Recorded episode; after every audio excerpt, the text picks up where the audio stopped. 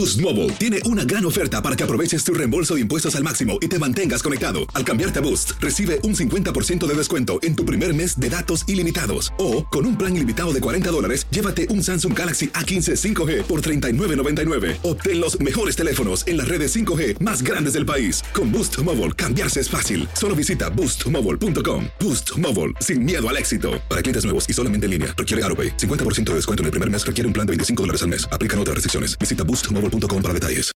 When you need mealtime inspiration, it's worth shopping Kroger, where you'll find over 30,000 mouthwatering choices that excite your inner foodie. And no matter what tasty choice you make, you'll enjoy our everyday low prices, plus extra ways to save, like digital coupons worth over $600 each week. You can also save up to $1 off per gallon at the pump with fuel points. More savings and more inspiring flavors make shopping Kroger worth it every time. Kroger, fresh for everyone. Fuel restrictions apply.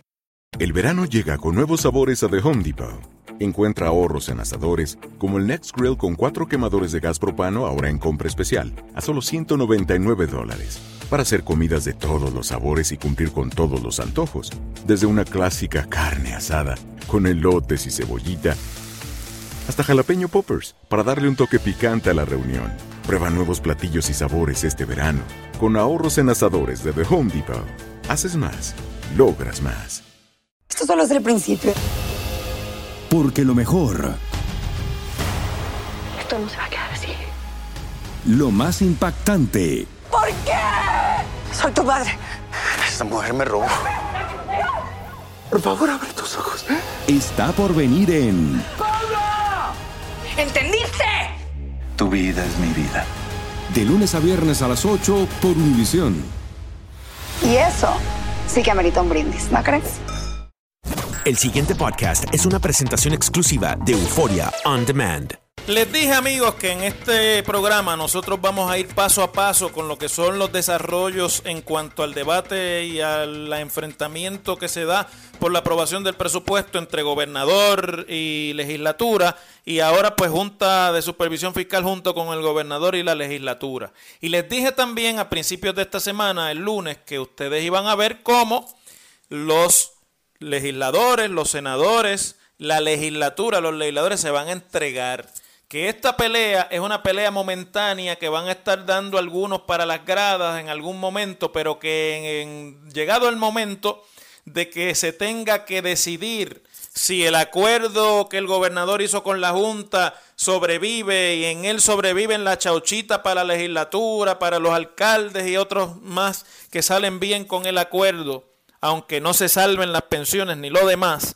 En ese momento los legisladores van a hacer su trabajo de mayoría y se van a allanar a las peticiones. Por eso ustedes han visto que desde principios de la semana y después de que el gobernador leyó su mensaje ante la legislatura, ha cambiado la música de algunos que estaban antes muy vocales y muy opuestos y ahora han empezado a decir que si ellos reciben información, que la información que ellos reciban los puede convencer, que entonces ellos van a cambiar su opinión. Mire, la realidad entre usted y yo es que si lo único en lo que se fundamenta el acuerdo para que lo que el gobernador y la Junta pactaron sean las guías de un nuevo plan fiscal enmendado de un nuevo presupuesto y justifique el gasto que ahora se está autorizando por la Junta y que hace una semana no se autorizaba por la Junta porque dice que no tenían clara la información.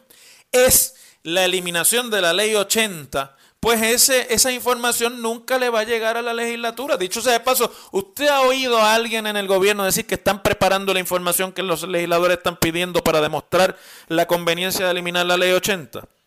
¿Usted ha escuchado a Natalie Yaresco decir que están preparando la información que los legisladores han pedido para aprobar, para que se pueda enmendar y eliminar la ley 80? ¿Verdad que no? Nadie le está haciendo caso a eso porque este no es un asunto sustantivo. Este asunto ya pasó de ser un asunto sustantivo y está estacionado dentro de lo que son los asuntos políticos. Aquí lo que es una revelación para los que seguimos el debate público en Puerto Rico y lo comentamos públicamente es no es que esto sea un debate político, sino que la Junta de Supervisión Fiscal se ha metido de lleno en el debate político y ha adoptado decisiones y posturas absolutamente política. La ley 80 y su eliminación no va a lograr el crecimiento económico de Puerto Rico, ni siquiera en el punto 2% ese que dicen los que se inventaron que hay números que van a crecer cuando la economía, cuando la ley 80 se enmiende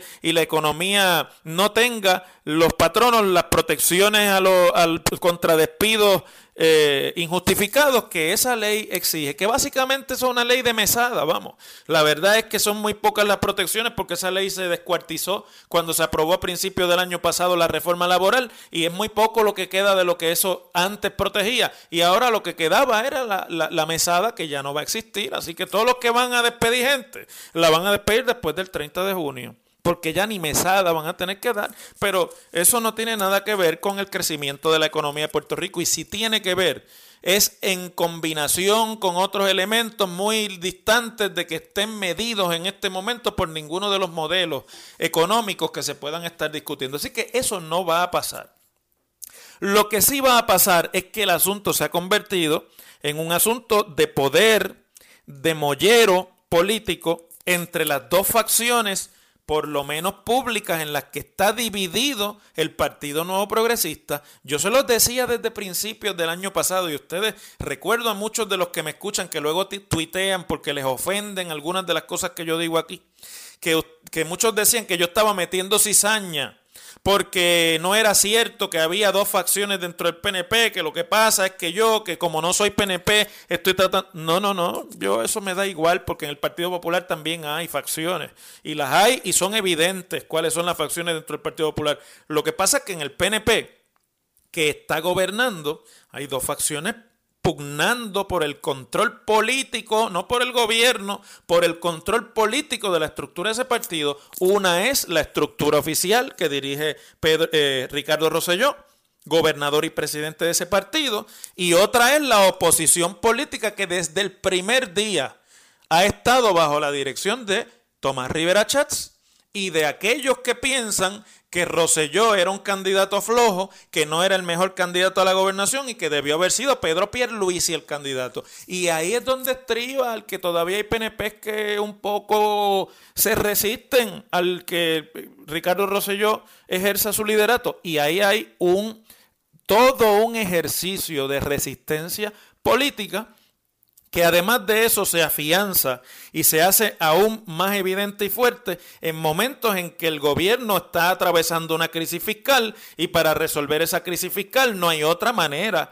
que no sea tomar decisiones drásticas de recorte y de eliminación de lo que ha sido hasta la fecha las coordenadas, los puntos claves de cómo el gobierno de Puerto Rico ha gastado su dinero a, lo largo de los últimos 40 años. Esas mire, y yo quiero que ustedes sepan una cosa. Esto que está pasando aquí entre la facción de Tomás Rivera Chats y la facción del gobernador Ricardo Rosselló ya pasó en el Partido Popular en el cuatrienio pasado y había una facción de legisladores del Partido Popular que estaban opuestos al liderato de Alejandro García Padilla y esgrimían públicamente eh, discursos de que era que las políticas de austeridad, que son, pero en el fondo era la pugna que existe y que divide el Partido Popular por cómo ven el desarrollo del estatus de autonomía o de Estado libre asociado, unos hacia la libre asociación y otros dentro del arreglo que se llama Estado libre asociado. Y además de eso, en privado esgrimían una gran cantidad de otros eh, argumentos, como por ejemplo que la capacidad intelectual, que si el otro, que si no entendía, porque había ambiciones personales de los de algunos líderes del Partido Popular de sacar del medio a Alejandro García Padilla para ellos asumir el liderato. Ahí están todos retrataditos, todos están hoy en el liderato del Partido Popular y están allí metidos pugnando por el control en ese partido. Todos los que le serrucharon el palo a Alejandro hoy día son los protagonistas de cómo y quién va a dirigir el Partido Popular de camino a las pasadas elecciones. Pues lo mismo está pasando en el PNP. Ahora, yo les dije a ustedes que iban a hacer mucho ruido, pero que se iban a entregar. Y hoy nos trae la prensa, el periódico El Vocero, por la, eh, una información de que ya hay un grupo de representantes del PNP, miembros de la Cámara, entre los que están David Quiñones, María Tata Charbonnier, Luis Junior Pérez, Jacqueline Rodríguez, Manuel Claudio.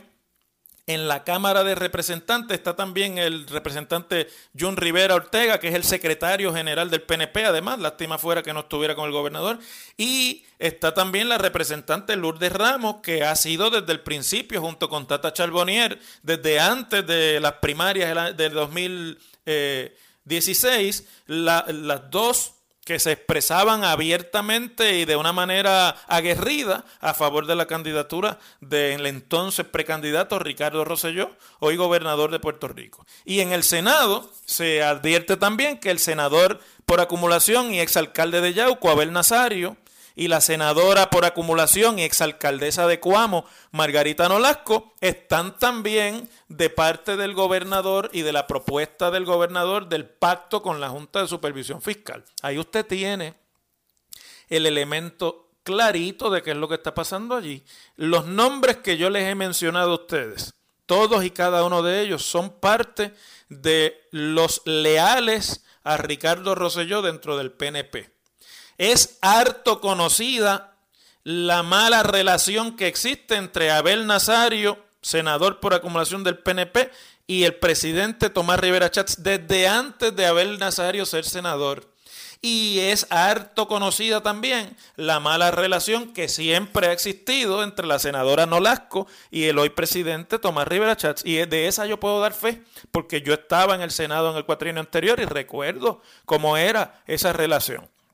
Entonces, Margarita y Abel eran leales de Ricardo Rosselló en el proceso de primaria y ahora siguen siendo leales. Pues lo que dice la información que nos trae el periódico El Vocero hoy es que todos esos legisladores están de acuerdo y están dispuestos a cabildear para que se logre el reclutamiento de suficientes legisladores del Partido Nuevo Progresista en Cámara y Senado para aprobar la propuesta de presupuesto que trajo el gobernador pactada con la Junta de Supervisión Fiscal.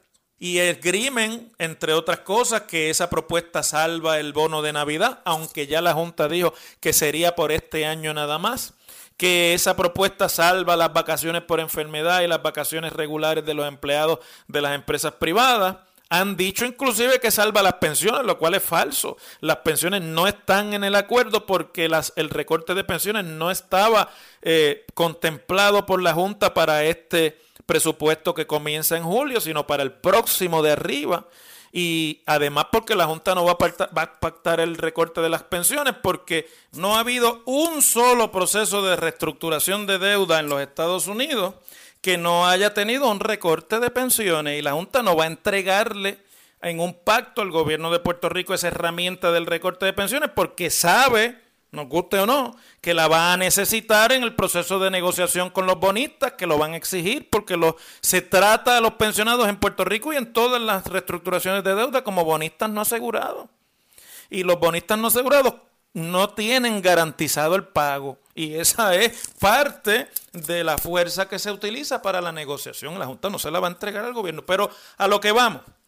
Yo con mucho respeto he dicho aquí le digo con mucho respeto porque me tengo que referir a otros amigos que hacen también comentarios políticos. Yo respeto todo lo que todo el mundo quiere opinar y yo simplemente comparto con ustedes la opinión mía porque además está eh, enriquecida por mis propias experiencias dentro del mundo político partidista y como miembro que fui de la legislatura de Puerto Rico. Yo les digo a ustedes que aquí la estrategia de los, del gobernador es provocar un enfrentamiento entre los leales a la estructura del PNP y los que puedan ser vistos como enemigos de esa estructura del PNP, porque en el PNP hay, como hubo en el cuatrienio pasado, ya dije, una división de quiénes son quiénes y con quién están quiénes. Y hay unos que no, no toleran el liderato de Ricardo Rosselló y que no lo toleran desde antes de que ganara las primarias. Eso el gobernador los quiere dejar solos. Andan reclutando a sus leales para que esos leales sirvan de pieza de negociación con los otros miembros de la Asamblea Legislativa y protejan así la legislación del PNP o del presidente del PNP. Lo que buscan es que Tomás Rivera Chats, que desde el principio de este cuatrenio ha sido el líder de la oposición dentro del PNP. Él dice que no, porque es lo que tiene que decir políticamente, pero cada vez que hay un asunto público importante, Tomás está en el otro lado del gobernador. Se parece en ese sentido a cómo actuaba Carmen Yulín Cruz en el pasado cuatrenio. Y están buscando aislar a Tomás. Que los senadores y los representantes vean en el proyecto de subsistencia política que ese presupuesto significa y que Roselló le fue a vender y, en este sentido tengo que hacer una, una comparación con el cuatrenio en el que yo fui legislador. Yo me acuerdo cuando a mitad de cuatrenio el gobernador Alejandro García Padilla trajo a la legislatura su proyecto de reforma contributiva, que eliminaba el pago de income tax para 800 y pico de mil familias y sustituía ese ingreso por un aumento al 16% del impuesto de venta y lo cambiaba de un IBU a un impuesto de valor añadido. Yo recuerdo en las múltiples eh, ocasiones en que se reunió la, conferencia legislativa del PNP, el, del Partido Popular, el gobernador nos vendía la reforma contributiva como que íbamos a tener el dinero necesario para dentro de la crisis construir las carreteras, hacer los puentes, repartir los chavitos, decían, en, el, en los distritos suyos, nos decían los legisladores, para que podamos todos salir reelectos en, el próxima, en la próxima elección. Y yo comparo eso con, usted dirá, pero ¿dónde es el profesor? ¿Cuál es la comparación? Pues el gobernador fue y le dijo a los legisladores del PNP, les dijo, miren, ya yo resolví el problema nuestro para las próximas elecciones. Convencí a la Junta de que nos dejen gastar los chavos que no nos querían dejar gastar, inclusive los chavos de ustedes y los chavos de los alcaldes y las asignaciones para los municipios, todo eso lo salvé. Y ellos me dijeron que sí, que vamos a tener chavitos para gastar, más los que vienen por el huracán, que aunque no los gastamos nosotros se van a sentir, la gente va a estar contenta. Necesito que a cambio de eso ustedes eliminen la ley 80. Y estos legisladores le están tratando de hacer ver a sus otros compañeros que ese es el plan que todos tienen que seguir. Y pues será una cuestión más real o no, pero ese es el plan. Ese es el plan de supervivencia política que como yo les dije a ustedes desde el primer día, supervivencia aquí se escribe con S y dos palitos de dinero, el, el signo de dólar. Le están vendiendo esto como la panacea que resuelve el problema, no el problema fiscal. Ellos saben que ni resuelve el problema fiscal ni resuelve el problema económico, pero resuelve el problema político. Y aquí, este enfrentamiento entre las dos facciones del PNP, lo que pretende es que quede evidenciado que quien se oponga a la propuesta del gobernador se opone al proyecto de supervivencia política de los legisladores del PNP y del gobierno del PNP. Y si usted oye el discurso de los leales a Fortaleza, es ese. Esto es necesario porque va le va la vida al gobierno. Esto es lo que necesitamos para salvar eh, la, la viabilidad de este gobierno. Y a los que son más arrojados le dicen, y si no, se van a ir todos por el chorro. Y en eso me parece que hay un poco de razón. Tomás está jugando el juego individual para tratar de él salvarse de lo que él hoy día ve como una debacle política. No está, mire, Tomás ni ve en el camino que viene un enfrentamiento con la Junta, que la Junta se va a poner más fuerte, que no se puede uno poner débil ahora. Todo eso, nada de eso está ahora mismo viéndose. Lo que se ve es la campaña de subsistencia política del 2020. Y Tomás no quiere que los grupos aliados, los sindicatos y demás le pasen factura a él. Y él cree que la salvación es individual y la salvación puede llegar si él mantiene control de los senadores y logra, más allá de Margarita y de Abel, que los senadores se mantengan del PNP unidos y no le presten el voto al gobernador. Si por el contrario el gobernador rompe esa autoridad de Tomás en el Senado y logra los votos y aprueba, Tomás va a votar solo, pero dirá, voté solo, yo di la pelea hasta el final, pero claro, es una derrota legislativa y esa es la confrontación que aquí se quiere tratar de forzar. Me parece a mí que es bastante evidente. Y en política, lo que es evidente no hay que discutirlo mucho. Las cosas como son. En WKAQ se abre el aula del profesor Ángel Rosa. Conoce de primera mano cómo se bate el cobre en la política. Las cosas como son. Profesor Ángel Rosa en WKAQ.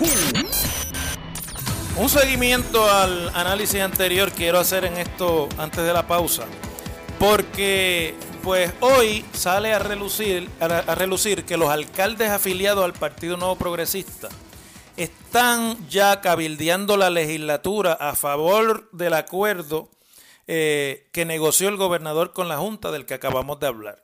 Y este elemento es importante, yo se los dije también aquí el lunes. Le dije a ustedes que los chavitos de los alcaldes no venían para poner contentos a los alcaldes únicamente, sino que venían también para que los legisladores, especialmente los legisladores de distrito, tengan que rendirle cuenta a los alcaldes de Puerto Rico, que son jefes eh, geográficos, son caciques geográficos en algunos casos, ante su acción y ante su posición en cuanto a cómo van a terminar votando en este acuerdo. Y hoy el periódico Primera Hora informa y dicen, citando una fuente, que el gobernador tiene a los alcaldes de su lado. Cuando se habla de los alcaldes, se habla de los alcaldes de la Federación de Municipios, que es los que agrupan a los alcaldes del Partido Nuevo Progresista. Y que eh, los alcaldes del Partido Nuevo Progresista ven con buenos ojos la eliminación o la derogación de la Ley 80. De hecho, eh, se informa en, esta, en este reportaje que Johnny Méndez había dicho desde el martes o desde el lunes que en las reuniones que habían tenido de la conferencia, en una conferencia legislativa y en reuniones con los representantes y los legisladores, los alcaldes habían defendido la propuesta de eliminar la ley 80 y que el grupo de los alcaldes veía con buenos ojos que se elimine la ley 80 y el requerimiento de Johnny era que esas voces den la cara también. O sea, Johnny lo que está pidiendo es no nos dejen solos, no nos dejen a nosotros como los malos del grupo. Ustedes que están a favor como nosotros, díganlo para que nosotros no carguemos solos, porque si cargamos solos, yo me voy a tener que oponer. Por eso les digo que la oposición de la Cámara de Representantes es débil, es tenue y que la primera que se va a entregar de los dos es la Cámara. Porque es evidente que no hay el mismo espíritu de pelea por parte del presidente de la Cámara, como lo hay del presidente del Senado en cuanto a este tema, por lo menos en el debate público. Y entonces, pues, se, se añade además información de que el presidente de la Federación de Municipios, el alcalde de Arecibo, Carlos Molina, dijo, y lo voy a citar, no ha habido una reunión formal con los alcaldes. Se refiere obviamente a los alcaldes del PNP, pero añadió, estoy disponible para sentarme y, y, si necesitamos ser parte de la negociación y sentarnos con la Junta y el gobernador, estamos disponibles. En el momento en el que se convoque, estoy disponible y voy a convocar a los alcaldes federados. Y además añadió, y escuchen esto, sí estoy de acuerdo que se elimine la ley 80 y si esa es la negociación que se llegó, no es perfecta, pero hay un acuerdo. Ahí está, en blanco y negro, la operación política que yo les acabo de describir y que le he venido prediciendo aquí en este programa. Lo que está diciendo el alcalde eh, de Arecibo es que él está disponible, que él está dispuesto a presionar a los legisladores para que acaben de entender que ellos ya tienen cuadrada su subsistencia política y que ellos no se pueden oponer. Mientras tanto, los alcaldes del Partido Popular, que preside Rolando Ortiz, el alcalde de Calley, dice que ninguno de los alcaldes del Partido Popular se ha reunido con el gobernador y es importante esto porque la mayoría de los alcaldes son del Partido Popular en este momento. Es decir, en la medida en la que hay 46 alcaldes del Partido Popular y el restante son nuevos progresistas, hay menos posibilidad de que los alcaldes puedan ejercer mayor mollero con mayor cantidad de legisladores, porque muchos legisladores del PNP coinciden con alcaldes del Partido Popular en su área y ahí obviamente no existe la misma relación en términos del caudillismo de los alcaldes. En ese sentido, el poder de los alcaldes del Partido Nuevo está un poco eh, debilitado porque este cuatrenio, a diferencia de cuatrienios anteriores, no sigue el modelo de que quien gana la elección a nivel isla gana también la mayor parte de los municipios. Esta vez los electores separaron una cosa de la otra y le dieron la mayoría de los municipios a un partido y el gobierno central a otro. Pero dice Rolando Ortiz, y lo voy a citar, las conversaciones que he tenido con los alcaldes es que eliminar derechos a la clase trabajadora, según ha sido reconocido por los economistas más respetados del país, es una medida que afecta la actividad económica y puede generar mayor desempleo. Ese, si usted se fija, es el discurso que hemos escuchado desde el Partido Popular, a través de sus legisladores desde que este asunto se planteó.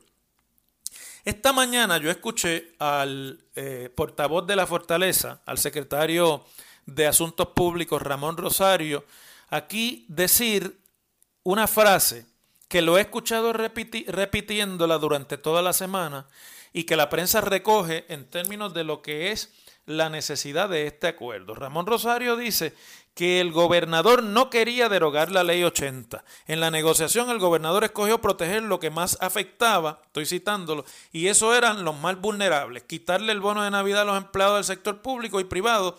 Y a eso el gobernador dijo que no desde el primer día y a eso la Junta dentro de ese escenario puso la ley 80 como que la iban a retener. Miren, yo quiero traerles a ustedes la memoria pública de esto, porque es que el problema que tenemos los puertorriqueños es que no recordamos y que se nos olvidan las cosas. Eso que dice Ramón Rosario, el, portavoz de la fortaleza, y que yo les acabo de leer, es falso. El gobernador Ricardo Rosselló propuso él la reforma laboral y la propuso hace dos meses atrás. Y esa reforma laboral que el gobernador propuso incluía la eliminación del bono, incluía la eliminación de los días de vacaciones por enfermedad, incluía la eliminación de los días de vacaciones eh, regulares. Y lo único que incluía diferente que la Junta veía de forma distinta era un aumento en el salario mínimo. El gobernador trató como hizo en el cuatrino pasado García Padilla vendiendo eh, el aumento en el IBU o del IVA a cambio de eliminar el income tax, el gobernador trató de ofrecer el aumento al salario mínimo como un quid pro quo, como algo a cambio de que se eliminasen los beneficios eh, a la reforma laboral. Así que no es cierto que el gobernador no quería esto. Lo que pasa es que al gobernador ese tiro le salió mal y terminó entonces defendiendo el que no se aprobase la reforma laboral y ahí se encontró con la Junta que le dijo, yo lo del aumento del salario mínimo no va a menos que la economía no crezca 5% por cada dólar de, o por cada 25 centavos de aumento del salario mínimo. Y entonces ahora pactaron porque como estaban de acuerdo desde el origen en el asunto, ese asunto los une los dos. No es cierto, yo con esto termino, esta impresión de que se está queriendo dar de que el gobernador entregó algo aunque no quería porque era mejor que entregarlo todo. El gobernador lo entregó desde el primer día. Lo que pasa es que aquello le salió por la culata y esa misma fue la puerta que vieron ahora para ponerse de acuerdo gobierno y junta. Aquí no, con cuentos a este programa no, que aquí decimos las cosas como son. El pasado podcast fue una presentación exclusiva de Euphoria On Demand. Para escuchar otros episodios de este y otros podcasts, visítanos en euphoriaondemand.com. Boost Mobile tiene una gran oferta para que aproveches tu reembolso de impuestos al máximo y te mantengas conectado. Al cambiarte a Boost, recibe un 50% de descuento en tu primer mes de datos ilimitados. O, con un plan ilimitado de 40 dólares, llévate un Samsung Galaxy A15 5G por $39.99. Obtén los mejores teléfonos en las redes 5G más grandes del país. Con Boost Mobile, cambiarse es fácil. Solo visita boostmobile.com. Boost Mobile, sin miedo al éxito. Para clientes nuevos y solamente en línea, requiere AroPay. 50% de descuento en el primer mes requiere un plan de 25 dólares al mes. Aplican otras restricciones. Visita Boost para detalles. Dicen que traigo la suerte a todo el que está a mi lado. Y esa es mi mala fortuna. Basada en el clásico de Juan Rulfo, llega Univisión, El Gallo de Oro. Supongamos que la caponera puede inclinar la suerte a quien ella quiera. ¿Estás tardando en conquistarla? Con Lucero, José Ron y Plutarco Asa. Este gallo está cambiando la vida. En una historia legendaria de amor y azar. No trates de cambiarme, no lo vas a lograr. El Gallo de Oro, lunes a viernes a las 9 por Univisión.